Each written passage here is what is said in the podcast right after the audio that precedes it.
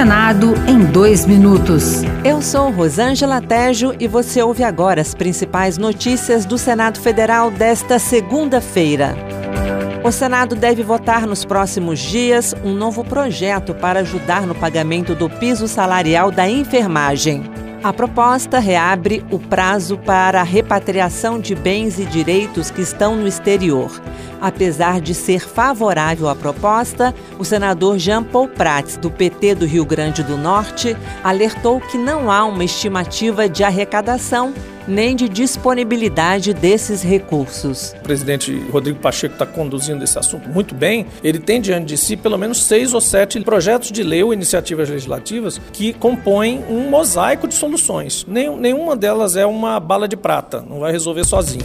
O Senado deve votar nesta terça-feira a medida provisória que amplia de três para cinco o número de diretores da ANTAC, a Agência Nacional de Transportes Aquaviários.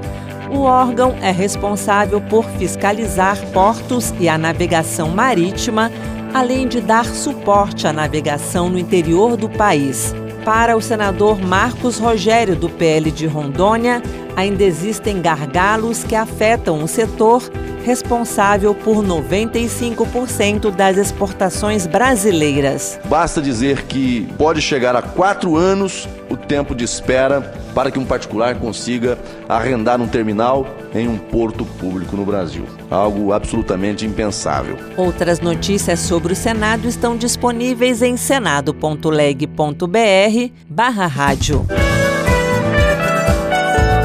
Senado em dois minutos. Uma produção Rádio Senado.